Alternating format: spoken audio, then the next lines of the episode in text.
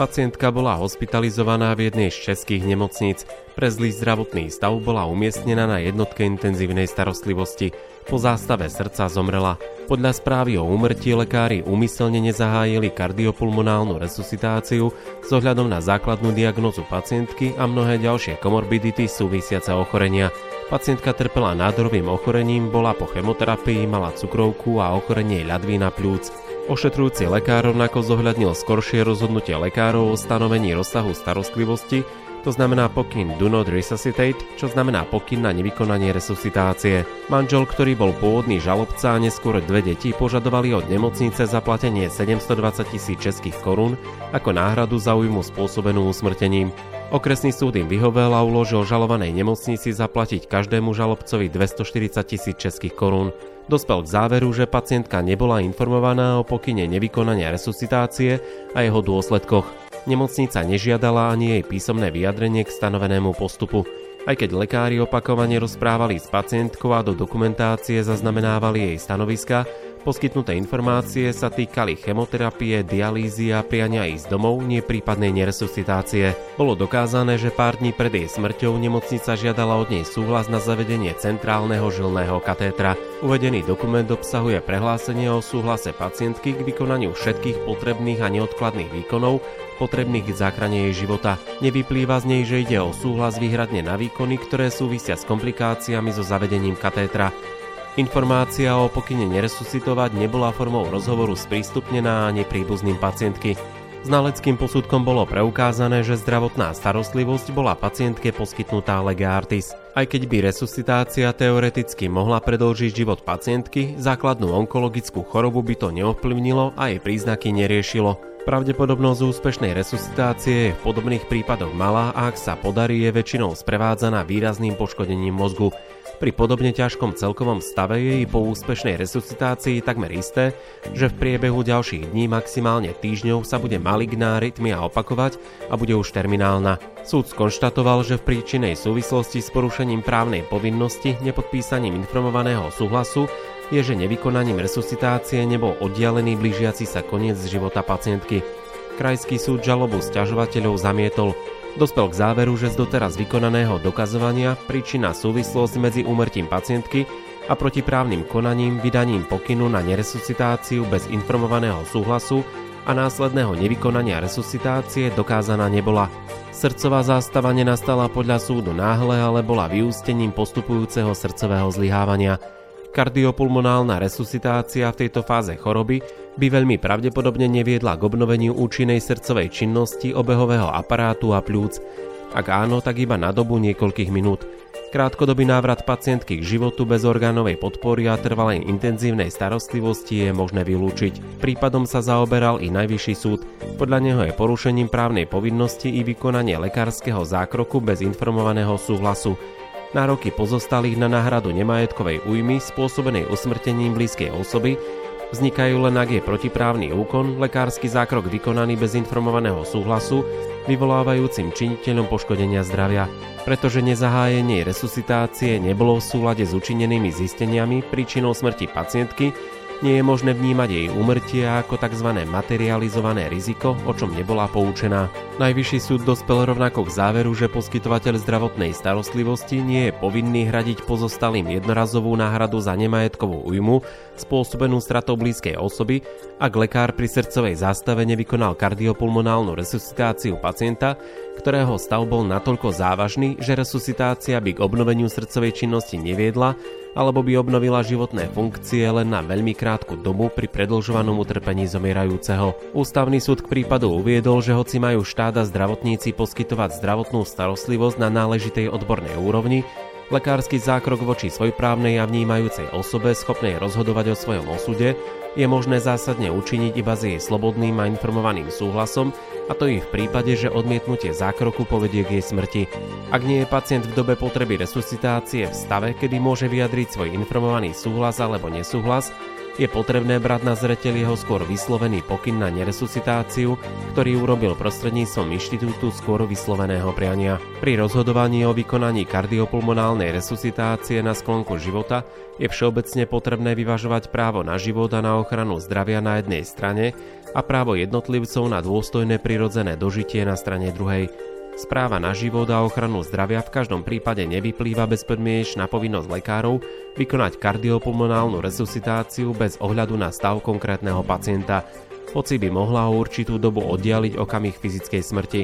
Napriek tomu, že lekári vo všeobecnosti nemajú bezpodmienečnú povinnosť vykonať kardiopulmonálnu resuscitáciu, ktorú považujú za medicínsky neindikovanú, Jednostranné vydanie pokynu neresuscitovať zo strany lekárov bez informovania alebo akéhokoľvek zapojenia pacienta či za určitých okolností jeho blízkych do rozhodovacieho procesu môže byť v rozpore s jeho, prípadne ich participačným právom a teda i s právom pacienta, prípadne jeho blízkych na nedotknutelnosť osoby a rešpektovanie rodinného a súkromného života.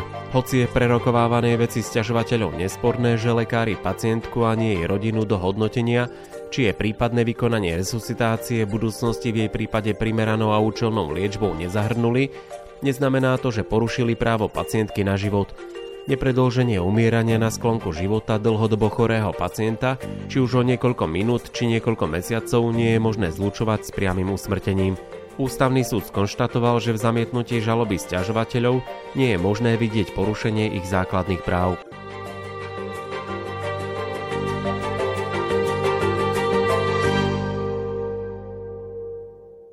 Tak ako sme počuli v úvode podcastu, tento prípad sa odohral v Českej republike, kde došlo k umrtiu pacientky.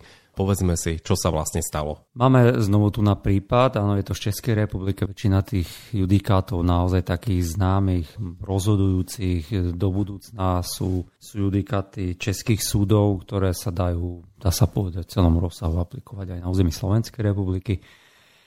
Čo sa stalo? Medicínske spory sú komplikované veci, komplikované situácie, ktoré nie vždy na prvý pohľad sa môžu zhodovať tým, čo sa stalo a niekedy je naozaj veľmi ťažké si domyslieť, ako to nakoniec skončí. Pacientka bola hospitalizovaná v nemocnici v Českej republike, Svitavskej nemocnici, kde išlo veľmi chorú pacientku, ktorá mala nádorové onemocnenie, bola po chemoterapie, mala cukrovku, mala problémy s pľúcami, s obličkami. A pacientke nastalo to, že dostala srdcový kolaps a, a zomrela v tejto nemocnici. Čo sa stalo v to, že keď ten kolaps alebo prišiel zastava srdca, tak lekári vôbec nezahájili nejakú resuscitáciu, takzvanú kardiopulmonálnu resuscitáciu. A čo bolo také akože pre nás možno prekvapenie, ale tí lekári zohľadnili to, že bolo tam už skoršie rozhodnutie nie pacientky, ale ošetrujúcich lekárov, kde bol pokyn tzv. DNR, ktorý sa volá, že Don't Resuscitate, teda neprevádzať resuscitáciu, keď sa niečo stane. Je tam zachytené, či to bolo zaznamenané v zdravotnej dokumentácii, alebo to bolo iba povedané tými lekármi? Je to zaznamenané, to je zachytené.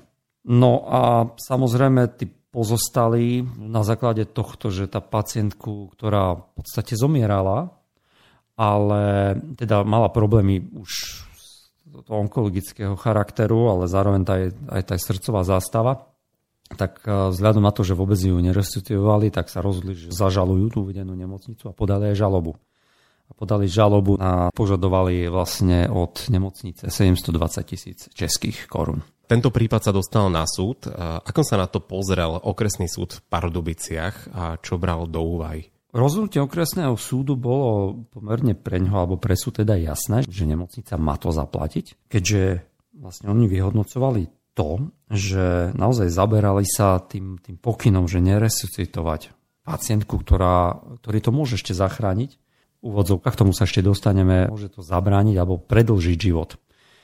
Ale hlavne to sa zameriavali na to, že tá pacientka ten e, pokyn alebo to, že je tam e, nevidela, nedala k nemu súhlas k e, tomu nevykonaniu resuscitácie.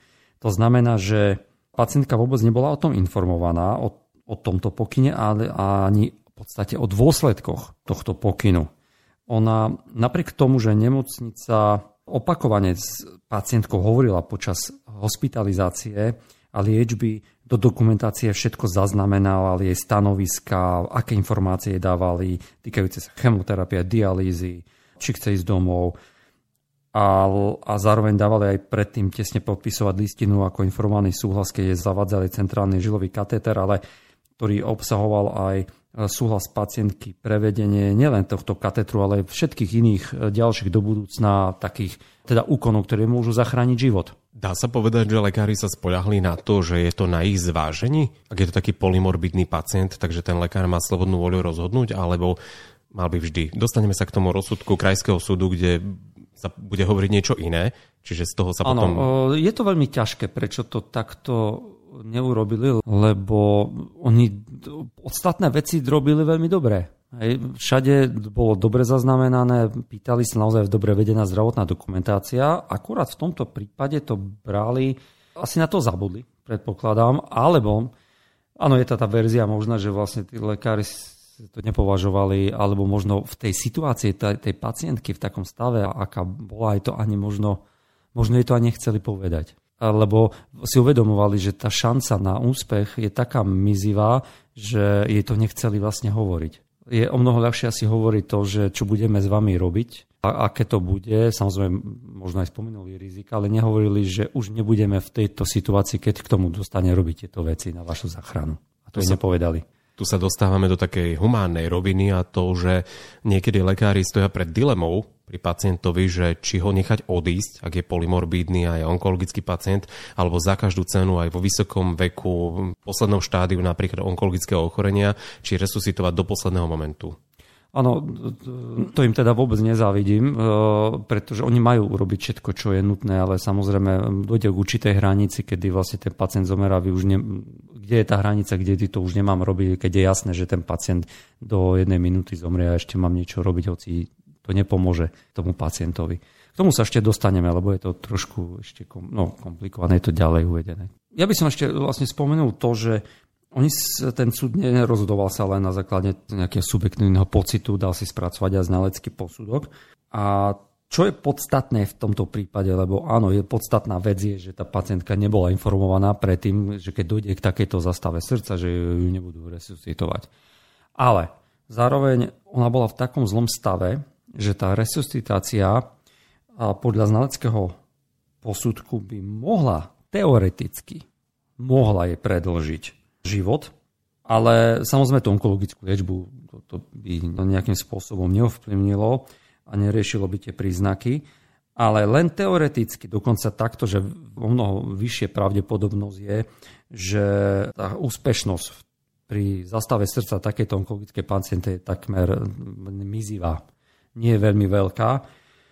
A ak sa aj podarí takýchto ľudí ešte resuscitovať, že prežijú, majú vážne poškodený mozog, a teda oni reálne, ak e, nezomrú pri tej zastave srdca, tak e, ešte môžu tak prežiť jeden, maximálne jeden týždeň, možno nejaký mesiac, ale už v zlom stave. To znamená, on ten pacient na základe toho onkologického chorenia tak či tak zomiera, ale e, naozaj môže to, tá resuscitácia mohla dospieť ku záchrane pacientky, ale nie na dlho. Určite by to nepredlžilo to onkologické, čo mala problém, ale e, tá pravdepodobnosť, že by tá resuscitácia zachránila, bola malá. Nie viac ako 50%, teda menej, o mnoho menej ako 50%. A to potom rozhodlo v tom ďalšom celom procese, ktorý následoval po tomto. Napriek tomu, vrátime sa ešte, lebo vlastne súd v Pardubiciach povedal e, jedno, že Samozrejme, on zhodnotil, že to, že tá pacientka nebola poučená o tom príkaze alebo to odporúčaní DNR, tak e, že to mala byť poučená.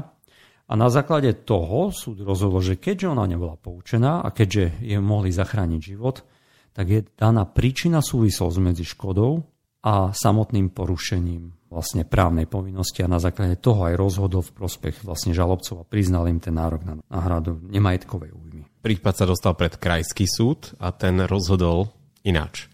Áno, Prípad sa dostal vlastne na súd krajský v Hradci Králové, ale teda v pobočke Pardubice, ktorý už sa na ten prípad pozeral troch, vo, vo samotnom výsledku, to, že o čo išlo teda pri to, čo žiadali v tej žalobe, ten petit bola náhrada nemajetkovými, tak tú žalobu vlastne v celom rozsahu zamietol, kde mal, teda mal taký záver, že z vykonaného dokazovania a príčinej súvislosti medzi následkom a teda tom umrtím tej pacientky a tým protiprávnym konaním, kedy tam nebola, ten DNR nebol schválený, teda bez informované súhlasu a neprevedením e, tej resuscitácie, tak on povedal, že tam nie je príčina súvislosť umrtie a neprevedenie. A to práve na základe tohoto znaleckého posudku, ktorý hovoril, že aj keby sa robila resuscitácia, mala pravdepodobnosť, že by tá pacientka mohla prežiť. Takže toto bolo rozhodujúce.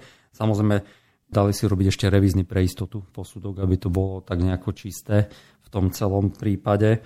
Robila to Všeobecná fakultná nemocnica vlastne v Prahe, kde ona povedala, že bezprostrednou príčinou pri takej zastave srdca bolo zlyhanie srdca a pľúc z dôvodu dekompenzácie pri chronickom postihnutí, ale zároveň, kde základné ochorenie bolo onkologické. Ale táto srdečná zástava nenastala vlastne rýchlo, ale bola vyústením postupného srdečného zlyhávania. A oni skonštatovali práve to, že tá resuscitácia, kardioresuscitácia by v tejto fáze choroby veľmi pravdepodobne nevedla k obnoveniu účinnej srdečnej činnosti a teda pacientka by tak či tak zomrela. Takže aj vlastne aj tento druhý znalecký posudok potvrdil, že tá resuscitácia by nebola dobrá. Uh-huh. Okresný súd rozhodol takto, krajský ináč. A nakoniec, ano. čo povedal Najvyšší súd? A aké, aké boli argumenty z jeho strany? Najvyšší súd Českej republiky vlastne dal za pravdu tomu krajskému súdu, ktorý zamietol žalobu v celom rozsahu. A on vlastne z krátkosti konštatoval to, že nároky pozostalých na náhradu nemajetkovej újmy spôsobenej smrťou blízkej osoby vznikajú, pokiaľ je ten protiprávny úkon, teda lekársky zákrok vykonaný bez informovaného súhlasu tým vyvolávajúcim podstatným činiteľom poškodenia zdravia. A aj keď nemocnica tú informačnú povinnosť e, vo vzťahu pacientke nevykonala dobre, tak samotné ten nevykonané resuscitácie nebolo, nebolo tou základnou príčinou vlastne, alebo tou rozhodujúcou príčinou umrtia vlastne pacientky. Takže vraciam sa teda k tomu, že žaloba teda potvrdil to, čo rozhodol krajský súd žalobu vlastne zamietol. Na tomto prípade je vidno, že aký je dôležitý informovaný súhlas a že lekári by ho nemali podceniť ani v takýchto možno situáciách, kedy nie je jednoduché niektoré veci možno pacientovi oznámiť alebo ho na niečo pripraviť. Povedzme si, akú úlohu zohráva dobrý informovaný súhlas. No, aj v tomto prípade je veľmi dôležité to, že samozrejme, my keď, alebo lekár realizuje výkony, tak je veľmi dôležité poučiť pacienta o tom, aký úkon vlastne ide robiť, aká je povaha, účel aké môžu byť ale najmä rizika spojené s takýmto zákrokom. A obzvlášť by to malo byť tento informovaný súhlas realizovaný, keď realizujem alebo napíšem pre neho lekára, aby nejaký úkon u pacienta nerealizoval. O to viac by to malo byť vlastne zachytené, čo v tomto prípade nebolo. Aj to, keby tu mali podchytený tento, tento jednoducho dobre vedená zdravotná dokumentácia, len toto nebolo zachytené, stačilo, aby to bolo zachytené a ten prípad by nebol neťahali by sa tu na cez súdy, právnikov by neplatili a, a nezaberal by im to obrovské množstvo času a nervov. Ja by som ešte predsa len doplnil k najvyššiemu súdu, lebo celkom dobre to zhodnotil. A, a to je jedna dôležitá vec. A pri náhrade nemajetkovej újmy za smrť osoby pacienta môžeme dôjsť k dvom situáciám, kde tá, tá, to umrtie je jednoznačne pochybením lekára a povedzme máme zdravého, alebo zdravý pacient, no, zdravý pacient, nie zdravý pacient, ale nie je to nič komplikovaná operácia, ale dojde k naozaj takému závažnému pochybeniu, kde taká vec sa vôbec nemala stať a vec e, je úplne jasná. A, ale zoberme si t- situáciu, že pacient, ktorý no, tak predpokladajú, že má do hodiny dvoch zomrie. Že vedia povedať so takmer 100% že ten pacient nemá šancu. No a v tom momente začne ešte iná situácia s ním a oni mu už tú resuscitáciu neposkytnú.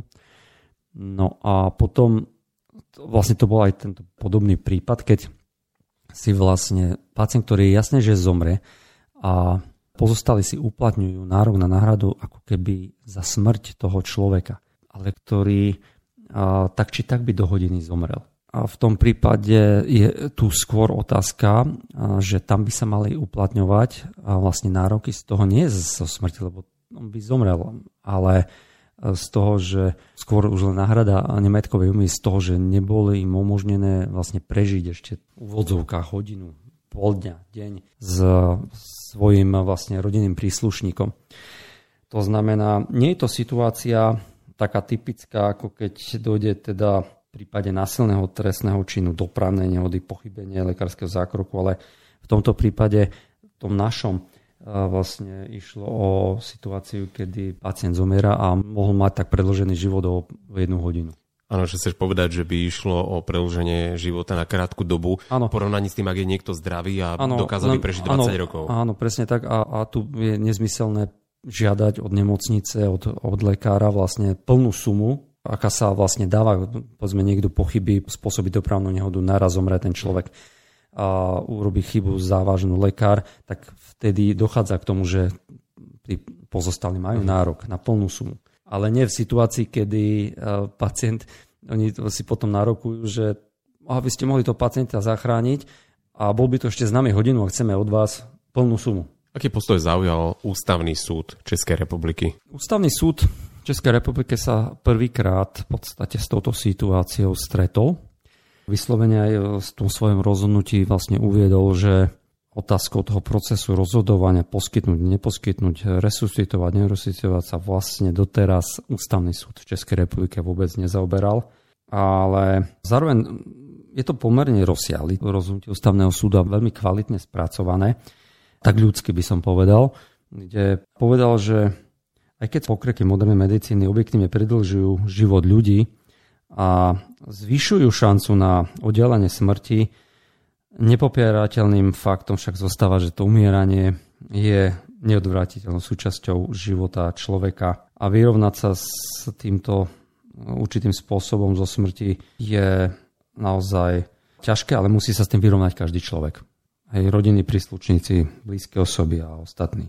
A v podstate ústavný súd na tú stiažnosť tých pozostalých tak potvrdil tie rozhodnutia, že, alebo tá stiažnosť tých pozostalých zamietol, teda tých, ktorí podávali žalobu po rozhodnutí, lebo oni teda išli na okresný súd, išli na krajský, išli na najvyšší, prehrali to, teda podali teda stiažnosť ústavný súd a ústavný súd vlastne potvrdil to rozhodnutie, že vlastne tie rozhodnutia súdov krajského a najvyššieho boli správne. Sú teda lekári za každú cenu akože vykonať tú resuscitáciu? Ústavný súd povedal jednu vec, že zdravotníckí pracovníci majú povinnosť. Povinnosť poskytnúť každému svojprávnemu a vnímajúcemu pacientovi všetky dôležité informácie na najvyššej úrovni a teda má to byť informovaný súhlas a to aj v prípade, ak by náhodou nejaký úkon nechceli vlastne to DNR previesť.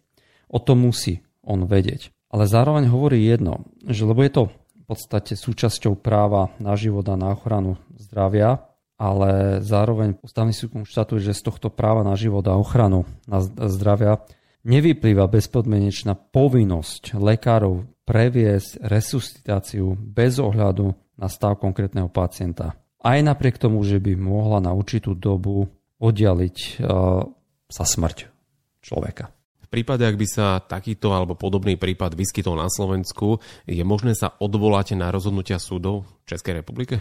Áno, my vlastne máme naozaj veľmi prepojenú judikatúru s Českou republikou, naozaj tie, tie základné fungovania, princípy, súdny systém máme veľmi podobné a, aj zákony ešte nie, máme naďalej veľa spoločných rovnakých a tie prichádzajú z tých istých základov, takže môžeme sa kľudne odvolávať a sú akceptované na území Slovenskej republiky.